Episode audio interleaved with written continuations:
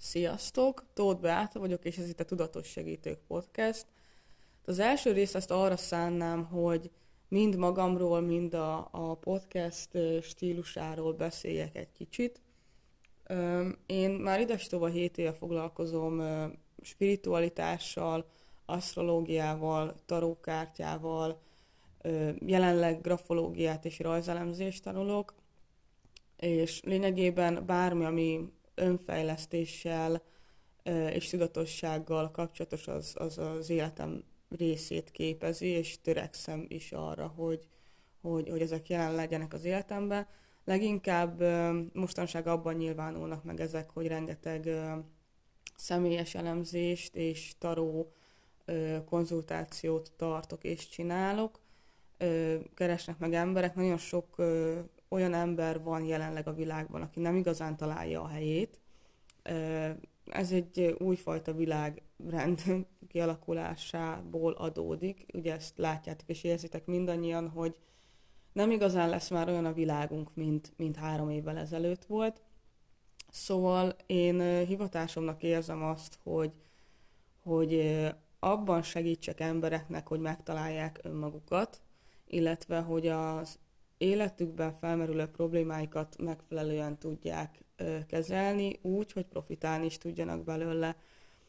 Nincs ebben túlságosan sok misztérium, ez elsősorban az önfejlesztésről szól.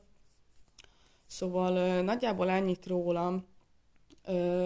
Mindezt természetesen a normál munkám mellett csinálom, úgyhogy nyilván a, az energiáim azok végesek, de Igazából ezek azok, amik feltöltenek, és, és ez a lényeg. Próbálok minél több időt szállni azokra az emberekre, akik megkeresnek engem, illetve arra, hogy önmagamat is fejleszem, hiszen személy szerint úgy gondolom, hogy csak olyan emberből lehet ö, bármiféle segítő, tényleg legyen az egy, egy, egy masszőr, egy kineziológus, egy, egy, egy tarokártyavető, bárki, hogyha saját magán is dolgozik.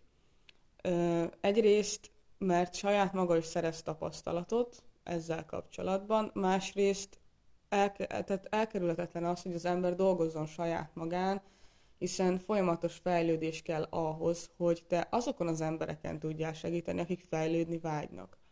Szóval ez egy ilyen örök véget nem érő ö, ö, téma, én folyamatosan ö, próbálok ebbe minél több energiát belefektetni hála a égnek nagyon úgy néz ki, hogy, hogy magánéletemben ez, ez tehát látszik, egyértelműen látszik. Ez, ez nekem egy nagyon pozitív visszaigazolás. Ennyit rólam.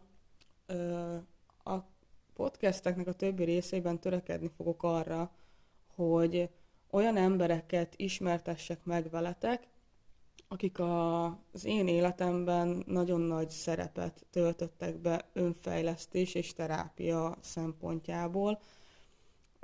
Gondolok itt asztrológusokra, kineziológusokra, lesz szó a családállításról reményeim szerint, masszőrök, energetikai tisztítás. Mindemellett szeretnék olyan emberekkel is beszélgetni, akik, akik hasonlóak hozzám olyan szempontból, hogy mondjuk a hétköznapi életükbe próbálják minél jobban beépíteni ezt a, ezt a tudatosságot és spiritualitást, nem kell hozzá sem tarókártyavetnek, se senkinek lenni, lehet, hogy éppen csak egy kollégámmal fogok beszélgetni a normál civil munkahelyemről, hogy ő, mint, mint hétköznapi ember, akit nem feltétlen vonzanak ezek a dolgok, hogyan áll ezekhez. És lehet, hogy a végére még az is kiderül, hogy ő is egész spirituális, csak nem tud róla. szóval tervezek hasonló dolgokat, nem szeretném ezt ennyire beskatujázni. Az lenne a lényeg, hogy, hogy mindenkitől összeszedjem azokat a dolgokat ezeken a, ezekben a podcastekben, amik, amik hozzám vagy hozzátok adnak egy olyan, olyan pluszt, ami segít titeket abban, hogy fejlődjetek bármilyen szempontból. Hogyha, hogyha az csak egy, egy mélyen szántó gondolat, egy egyszerű mondat, ami éppen az aktuális élethelyzetedre ö, vetítve nagyon jó tanács lehet, akkor az.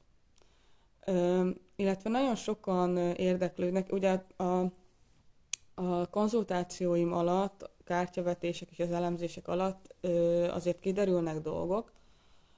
Én rendszerint szoktam javasolni az emberkéknek, akik meglátogatnak, hogy akár családállítás, akár kineziológus, meditáció. Tehát van egy ilyen tanácsadás, ugye, hogy, hogy mik azok a dolgok, amiken dolgozni kellene, hogy az aktuális problémák megoldódjanak.